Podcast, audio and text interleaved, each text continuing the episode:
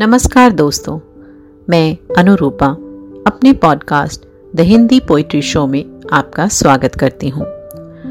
बात जब रिश्तों की हो तो बहुत बार हम असमंजस की स्थिति में होते हैं, क्योंकि दुनिया में कई रिश्ते ऐसे भी होते हैं जिनका नाम दे पाना मुमकिन ही नहीं, पर बेनाम होते हुए भी वो कई बार बहुत से करीबी रिश्तों से ज़्यादा प्रिय होते हैं।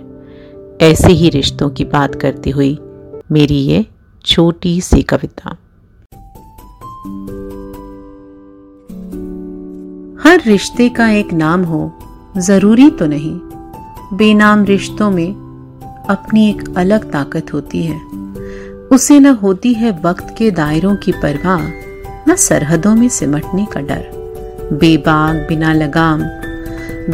बिना लगाम के जो दौड़े, मुझे उस रिश्ते की तलाश है। वक्त बा वक्त जो हमें हमसे रूबरू कराए, उस आईने की है ख्वाहिश।